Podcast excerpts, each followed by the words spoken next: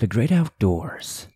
A place of mystery, a place of serene beauty, and a place of terrifying horror stories. Welcome back to the swamp, my friends.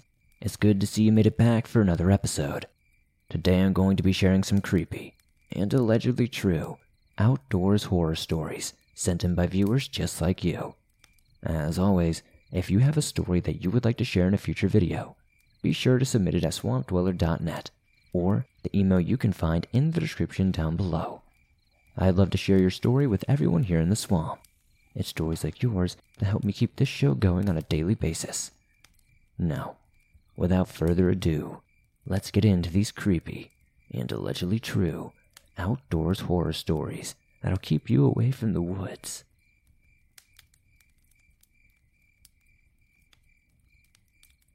Opening day of deer season in northern Michigan is viewed more as a holiday than just another outdoor activity. People from all over the state come in droves, filling all the campgrounds, hotels, and bars the night before. Never understood that. Mixing alcohol and deer rifles. Most of these people don't care if they even see a deer. They take this time to escape their everyday life and just relax.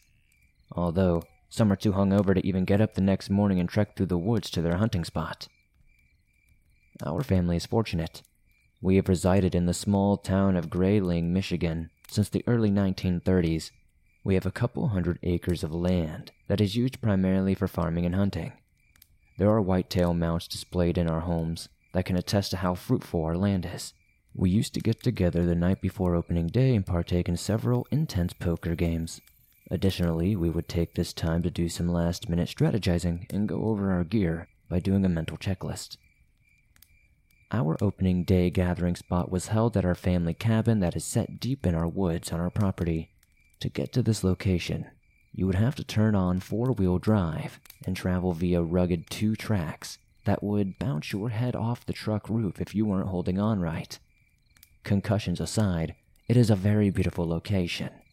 The cabin consists of one bedroom and two bathrooms, with a pair of bunk beds in each, and a pull out couch in the living room.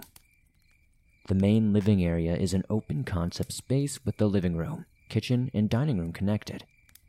Signal was non existent at the cabin, so there's a vast collection of magazines, books, and VHS tapes for this ancient TV, with a built in slot that I don't think has ever been used in over a decade. However, the magazines have a thick layer of dust on them since the curation at the cabin leaves little to no time for boredom. Unfortunately, this was not the case a couple years back. As the years went by, fewer and fewer hunters made the trip to the family cabin. The cabin, as I wish to remember it, was once a place full of family, friends, and great memories, but is now tarnished by a sickening nightmare. The weather that night was frigidly cold, and upon my arrival at the cabin, I immediately started a fire in the wood stove. This would prove to do very little to take the edge off. Snow fell around the cabin, creating a thick layer of fluff that muffled any sound, creating an eerie quietness. I remember standing over the fire, cooking a can of soup that sat upon the stove. Next to it, a pot of water was boiling to make up a cup of hot chocolate. I knew I was going to be here for only one night, but I remember feeling especially lonely. This was because, for the first time in camp history, only one person was staying in the cabin that November night. My family all had something else going on. My dad had started a new job that had him working the next morning. Although he did not mind, because it was a great step up from his previous job, my uncle and cousins were going to hunt at another location that was over an hour away, which meant they would have to get up around 3 a.m. just to make the drive to their hunting blind. I didn't blame them for wanting to sleep a little bit longer. So there I was with my tin can meal, walking over to the broken VHS tape and just trying to get something to work so I had some entertainment. Giving up, I saw something standing outside the front window looking in at me. I nearly flipped backwards trying to get away, bumping into the dining room table. I refocused all my attention on the front window, but there was nothing. I could have sworn I saw a dark figure standing outside. I chalked it up to the snow falling a certain way and possibly a small case of cabin fever. I turned on every light in the cabin, not wanting to see outside any longer. I did not want to risk being fooled again by my overactive imagination. I was a third of the way through my movie with an empty can of soup and a half drunk cup of hot chocolate in front of me on the carved wooden table. Sprawled out on the dining room table and the chairs were my hunting clothes and gear. I had cleaned my rifle earlier in the night and leaned it in the corner of the room by the head of the couch, just a couple of feet away from where I was sitting. The movie had ended, and I had laid there, staring at the ceiling, when a new wave of horrific emotions came over me. Uh, I was being watched. I was scanning the windows, trying to figure out where the hollowed stare was coming from, when I saw it. Across the living room, my great grandfather's prize deer mount hung just above the entertainment center and was supposed to be facing the back of the cabin, but was looking right at me. I started to scream as its neck made a series of popping noises that sounded like bones and flesh tearing from their joints. The monstrosity began to look me up and down. Another loud pop erupted from the room as the animal's lower jaw fell to the floor, creating a loud thud and sending teeth flying all over the wooden floor. When I thought my screams couldn't get any louder, I jolted up from the couch, covered in sweat. It had been a dream. I sat there with my heart beating through my chest. I looked over at the clock on the microwave to see that it was three o'clock in the morning. The deer mount across the room was looking in its proper direction, but I did not care to stare at it for more than just a couple of seconds to ease my worries. I stood up feeling like I was being watched still, which was to be expected after a nightmare as hellish as that. The fire in the stove had burned down to just glowing coals, so I got it going up again. I went over to the sink to fill the pot full of water to prepare coffee for my morning hunt. That would begin in just a couple of hours. Halfway through filling the pot, I heard a sound that made my heart skip a beat. The floorboard behind me creaked, and with it came the vibration of a footstep. I was frozen where I stood. I did not know whether to run or turn around. I thought maybe I could try to do some sort of spin move to get away from whatever it was. I worked up the courage to slowly turn around. But there was nothing there. At this point, I was thoroughly spooked. No, in fact, I was straight up terrified. Between the figure outside that I had tried to convince myself was not real, the horrifying nightmare, and now the sensation of someone standing right behind me, I knew I wanted to leave. I told myself that there was only a few more hours until I would make the journey to my deer blind, in an hour or so that would bring the security of daylight. Then it hit me. A thought that hadn't crossed my mind. Was supposed to leave the cabin and walk through the darkness of the forest. This sent shivers down my spine. I would have my rifle with me for protection, but this still didn't put my mind at ease. What I was dealing with did not feel natural. I sat back down on the couch and began to think about how I wanted to just leave entirely. But I was determined that I would walk to my blind about 5:30 to get there before daylight came. I would have normally left sooner, but this would have allowed much less time sitting in the dark before the sun illuminated the sacred land. I somehow managed to doze off sitting up on the couch, but was awoken by a pounding on the cabin door. This erupted me in some sort of fear I've never experienced before. I stood there staring at the door, waiting for another dreadful knock. Instead, my dad's deep voice came booming from the opposite side of the door. He sounded concerned, so I rushed to the door to see what had brought him all the way out here. I went to open the door, but stopped. This made no sense. The door was unlocked. My dad might have given a courtesy knock, but then he would have let himself in. I knew I'd fallen asleep, but I believed I would have heard this diesel truck come up to the cabin. It's pretty loud. I took another step back and saw something in the corner of my eye. To the right of the cabin door hung a mirror that was reflected most of the living room and the kitchen area. What had caught my eye was the reflection of a figure that crouched behind me in the middle of the room, ready to pounce. The sight of this thing made me want to puke. It was a deer that had flesh hanging from its body. The antlers on it jutted out in several different directions. It was covered in an infectious, decaying skin. Then, the pungent smell hit me like a ton of bricks and made me gag. A familiar sound echoed in the cabin. It was the popping noise I had heard in my dream that had come from the deer mount. This creature thrust its body backwards, causing it now to stand on its hind legs. I had to get out of there. The keys to my vehicle hung below the mirror on an antler that we had screwed into the wall to make it like a key rack. I grabbed them and flung the door open. The sound of hooves chased behind me, clacking against the floorboards. I must have hit the unlock button on my key fob ten times before reaching my truck, even though it was only a few yards from the cabin. I jumped in and floored it out of there, not daring to look back. I have never returned to that cabin. The land on that cabin, it's it's pending sale right now, and a couple of guys from downstate are trying to buy it. I hope it doesn't go through. The only advice I have for you is if you come across an abandoned cabin in north central Michigan, do not approach it. In fact, get out of those woods as fast as possible.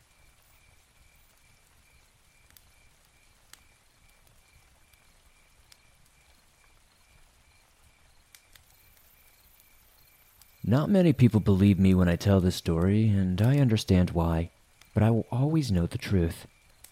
For some backstory, I go to a summer camp in the middle of the woods in Texas for a month every summer. I've been going there since I was around six years old, so I know my way around very well. And this camp has been open since the 1930s, so it's a bit spooky. Last summer, I was having a good time at camp as usual, until the first night of the third week. I woke up at around 2:30 to hear some weird whispers. It's kind of hard to describe. At first, like anyone else, I was thinking it was my cabin mates. I told them to shut up, and that seemed to work. I was barely drifting back to sleep when I heard something right in my ear say, No, you. I scream and sit up as fast as I can, banging my head on the piece of wood connected to the top bunk. I hit my head so hard that I literally blacked out. When I woke up, I wasn't in my bed. I was laying in one of those empty horse stalls. The stables were down a short trail from the rest of the camp. I don't know how I could have sleepwalked there without going into the woods, and you can't lock the horse stalls from the inside, and the one I was in was locked. I looked around confused before climbing out of the stall since I couldn't unlock it. I started walking back to my cabin scared as hell when I heard it again. The whispering. I screamed again and booked it back to my cabin. Just as I thought I should be there by then, I see the stables again. At this point, I'm petrified, and tears are filling my eyes. Nothing felt normal anymore. I felt like I was floating, like I was running in circles, like I just wasn't safe. It just felt like something was messing with me, playing a sick game with its next victim. I was frozen, thinking of what to do. The raspy whispers sounded louder now, and I could make out what they were saying. She's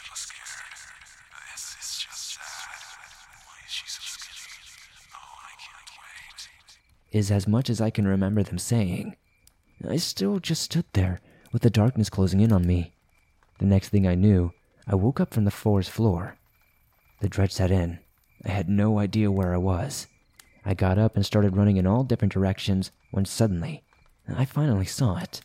A cabin. It was the cabin for the 12 year olds, but it was the closest, and I was scared to death. I got to the door, banged on it once, then blacked out again. I woke up the next morning in the nurse's station, and I told everyone my story. And nobody believed me, of course. But I know what happened that night. The weird thing is, the stall I was in, it was locked and you could see my bare footprints going away from the stables, then stopping, but no prints going to the stables. What do you think? Please help me figure out what happened, because uh, I love this camp, but I don't know if I'll be going back this year.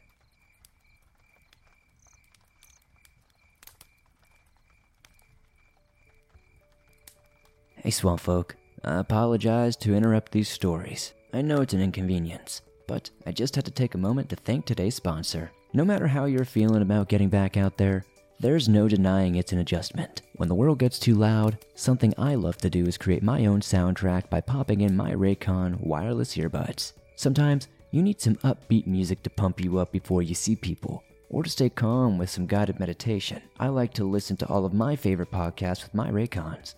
Whether I'm working outside or simply working out, my Raycons keep me connected to my favorite outlets. Let me tell you right now, Raycons are the best way to listen. They came with a bunch of gel tips for your comfort, and unlike some of the other brands I've used, they don't stick to your ears. Raycons have a 32 hour battery life, so you can listen to whatever you want, when you want, for a really long time. They start at half the price of other premium audio brands, but they sound just as good. Raycons come with a 45 day happiness guarantee, so you really can't lose. Give them a try, and you'll see what I mean. My stories will sound better than ever on some Raycons. Create your own soundtrack with Raycon. Right now, Swamp Dweller listeners can get 15% off their Raycon order. at buyraycon.com slash swamped. That's buyraycon.com slash swamped to save 15% on Raycons. Buyraycon.com slash swamped.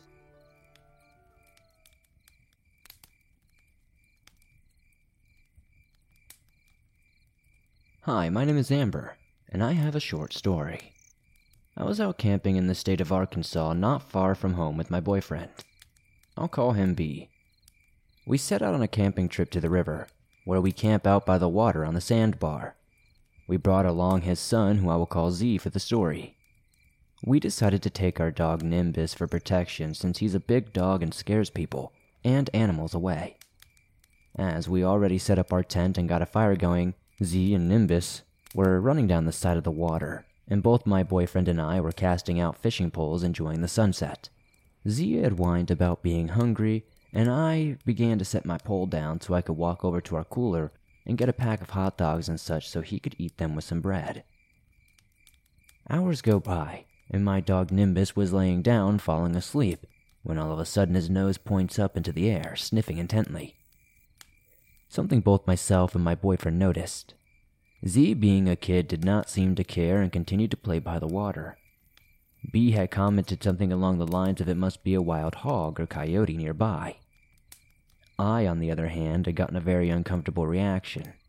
Nimbus stands on all four legs now and sprints off into the woods. I'm horrified and obviously scared something or someone is there, and he took off after it. My dog is a Great Pyrenees and a pit bull mix, only a year and a half, standing at five foot tall on his back legs. Never, ever has he been aggressive or even uneasy around anyone. But for some reason, something sent him into a frenzy, and he started barking and howling. B had a flashlight and started calling for him to come back. Me sitting in my spot, watching Z making sure he's not chasing after his dad or getting scared, as he is at the age where he's scared of the dark. So I call him to come sit by the fire and hand him a snack cake, and we wait for his dad to return. But he was gone for about 10 minutes and had gotten far down the bank calling our dog. I could hear coyotes running and howling on the other side of the river, frogs and toads chirping, so I knew we weren't in danger. Or I tried to convince myself of that. I had decided to call for both B and Nimbus because I started to worry that they were going to be attacked by coyotes. I called Nimbus the most, hoping he'd hear me and come running. I hadn't seen B or heard him for quite a while. I wasn't seeing his light either, so I asked Z to stay by the fire and I grabbed a spare light.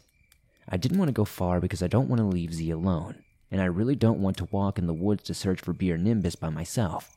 But they've gone for quite some time now, and I'm beginning to get very, very worried. Z started to cry, saying he wanted his dad. I tried to tell him it'll be okay and he will be back soon. But I started getting more worried. I heard howling getting closer and heavy breathing, but not sure who or what it was. I heard the sound like growling or some sort of a fight between a dog and an animal. Me being absolutely horrified and unable to move, Z crying in my arms worried about his dad, I heard a gunshot and then complete silence. I looked around frantically, in all directions of the woods, unable to see the anything. Uh, I was hardly able to see past the glow of the fire. I was blind. I'm begging Z to quiet down to help me call for B. He sobs and shakily calls out for his dad. I call for B louder and louder until I hear panting coming from the woods and look to see a pair of eyes moving in the woods. I don't say or do anything, not wanting Z to see it and start screaming. I keep my eyes on it until it disappears, running away the opposite direction. I soon see a light and hear B and Nimbus running to us. Z runs to his dad and B picks Z up and lets him cry on his chest before getting to the inhaler and allergy meds for Z before he, he has to take him to bed. Usually, he'll have a bad fit.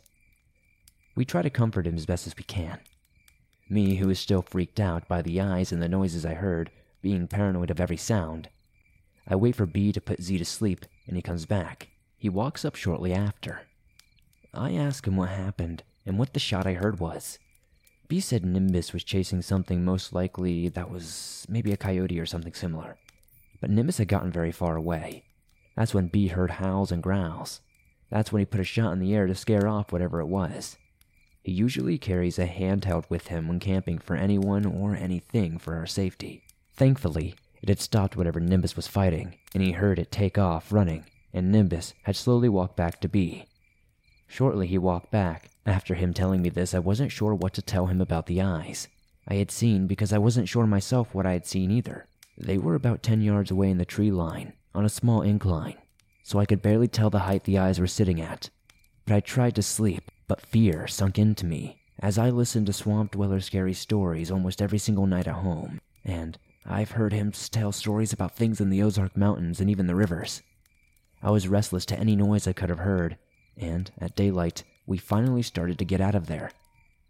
B and Z both woke up and started packing, leaving me in the tent to sleep a few more hours, till they decided it was time to go home.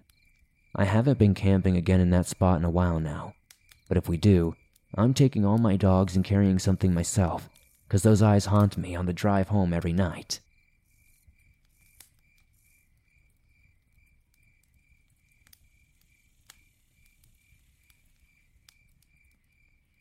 My great grandmother owned 28 acres in rural Kentucky. She left 14 acres to my Aunt Ruth and 14 acres to my Gram. My Gram left her land and her house to my husband and me. My experience happened before my husband and I ever met. About eight years ago, I was out in the woods behind our house with my ex boyfriend and my friend.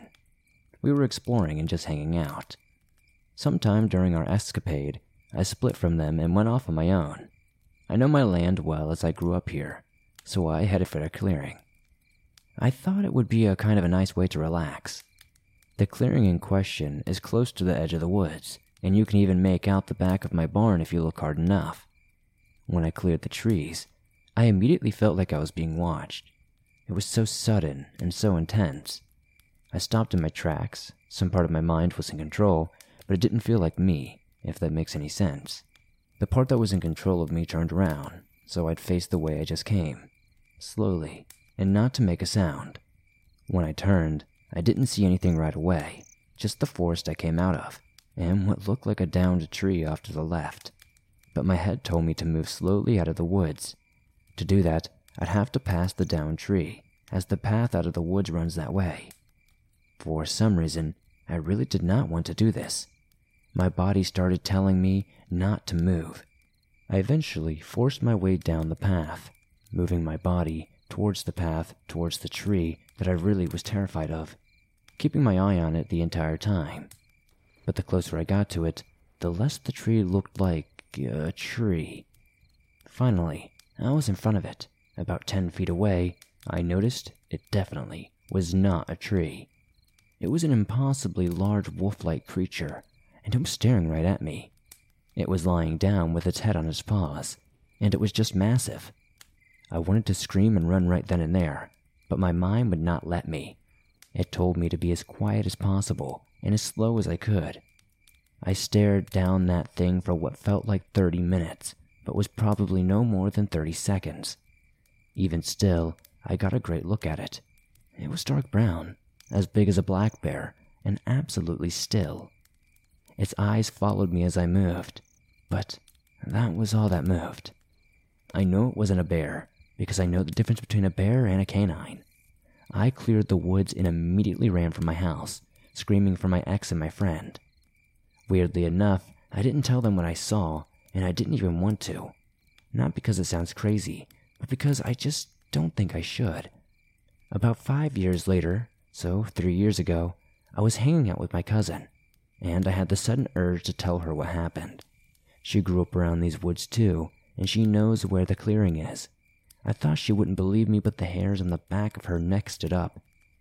Exactly the same way mine were, as I was explaining this. And I knew at that point she had seen it too. She told me when she was young, she was playing down by the barn with her siblings, my other cousins, and my Aunt Ruth. She called them in for dinner. My other cousins went up to my aunt's house, but my cousin stayed to play. She was throwing rocks at the trees when she saw the same wolf running out of the woods toward her. She said it was fast enough to get from the wood line to the barn in about just a second or two. That's about 200 feet. By the time she got to the orchard, this thing was right on her trail. She ran to my aunt's house and never breathed a word of what she saw. The older she got, the more convinced she became that it had been a dream. I have not gone back to that clearing since that day, and my cousin's story explains why I never saw her go into the woods when I was young. My sister hates it here because she claims she feels watched. Everyone but me thinks she's ridiculous. My cousin theorized that it's a type of guardian spirit. It was angry with her for throwing rocks at the trees, and that's why it was aggressive with her. It didn't attack or chase me because I wasn't harming anything. I'm not sure, but it's the best explanation we have, as only us know about it. I'm telling my story for the first time to you guys. Honestly, just so maybe somebody else could help explain it for me in the comments, maybe.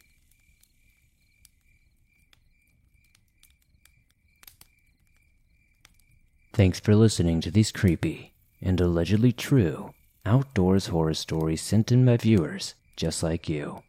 If you enjoyed these stories, please be sure to hit that like button as it helps me out a ton. The more likes this episode gets, the more YouTube promotes it in the algorithm, and that's incredibly helpful to the show. If you're listening to this on iTunes or another podcast platform, please be sure to give this a 5 star rating as that helps us a ton over there. If you're new to the swamp, why not join us by hitting that subscribe button and turning on notifications to never miss a new upload, as I upload them nearly every single day, on all things natural and supernatural. If you have a story that you would like to share in a future episode, be sure to send it in at swampdweller.net. I'm always looking for more scary stories from the woods and other places. If you're on the go, but don't have YouTube Premium, and still want to listen to your favorite scary stories from the swamp, you can download them absolutely free from iTunes, Spotify, Stitcher Radio, and just about anywhere else you find your favorite podcast online. It's absolutely free and always will be. If you would like to support the swamp of hitting that like button, subscribing, and maybe giving us a 5 star rating on iTunes, check out our merch store. I've got t shirts, hoodies, and more, and I'd love to see you guys wearing some cool swamp threads. Come join me on Instagram, Twitter, and Facebook, and I'll see you guys soon with another creepy video.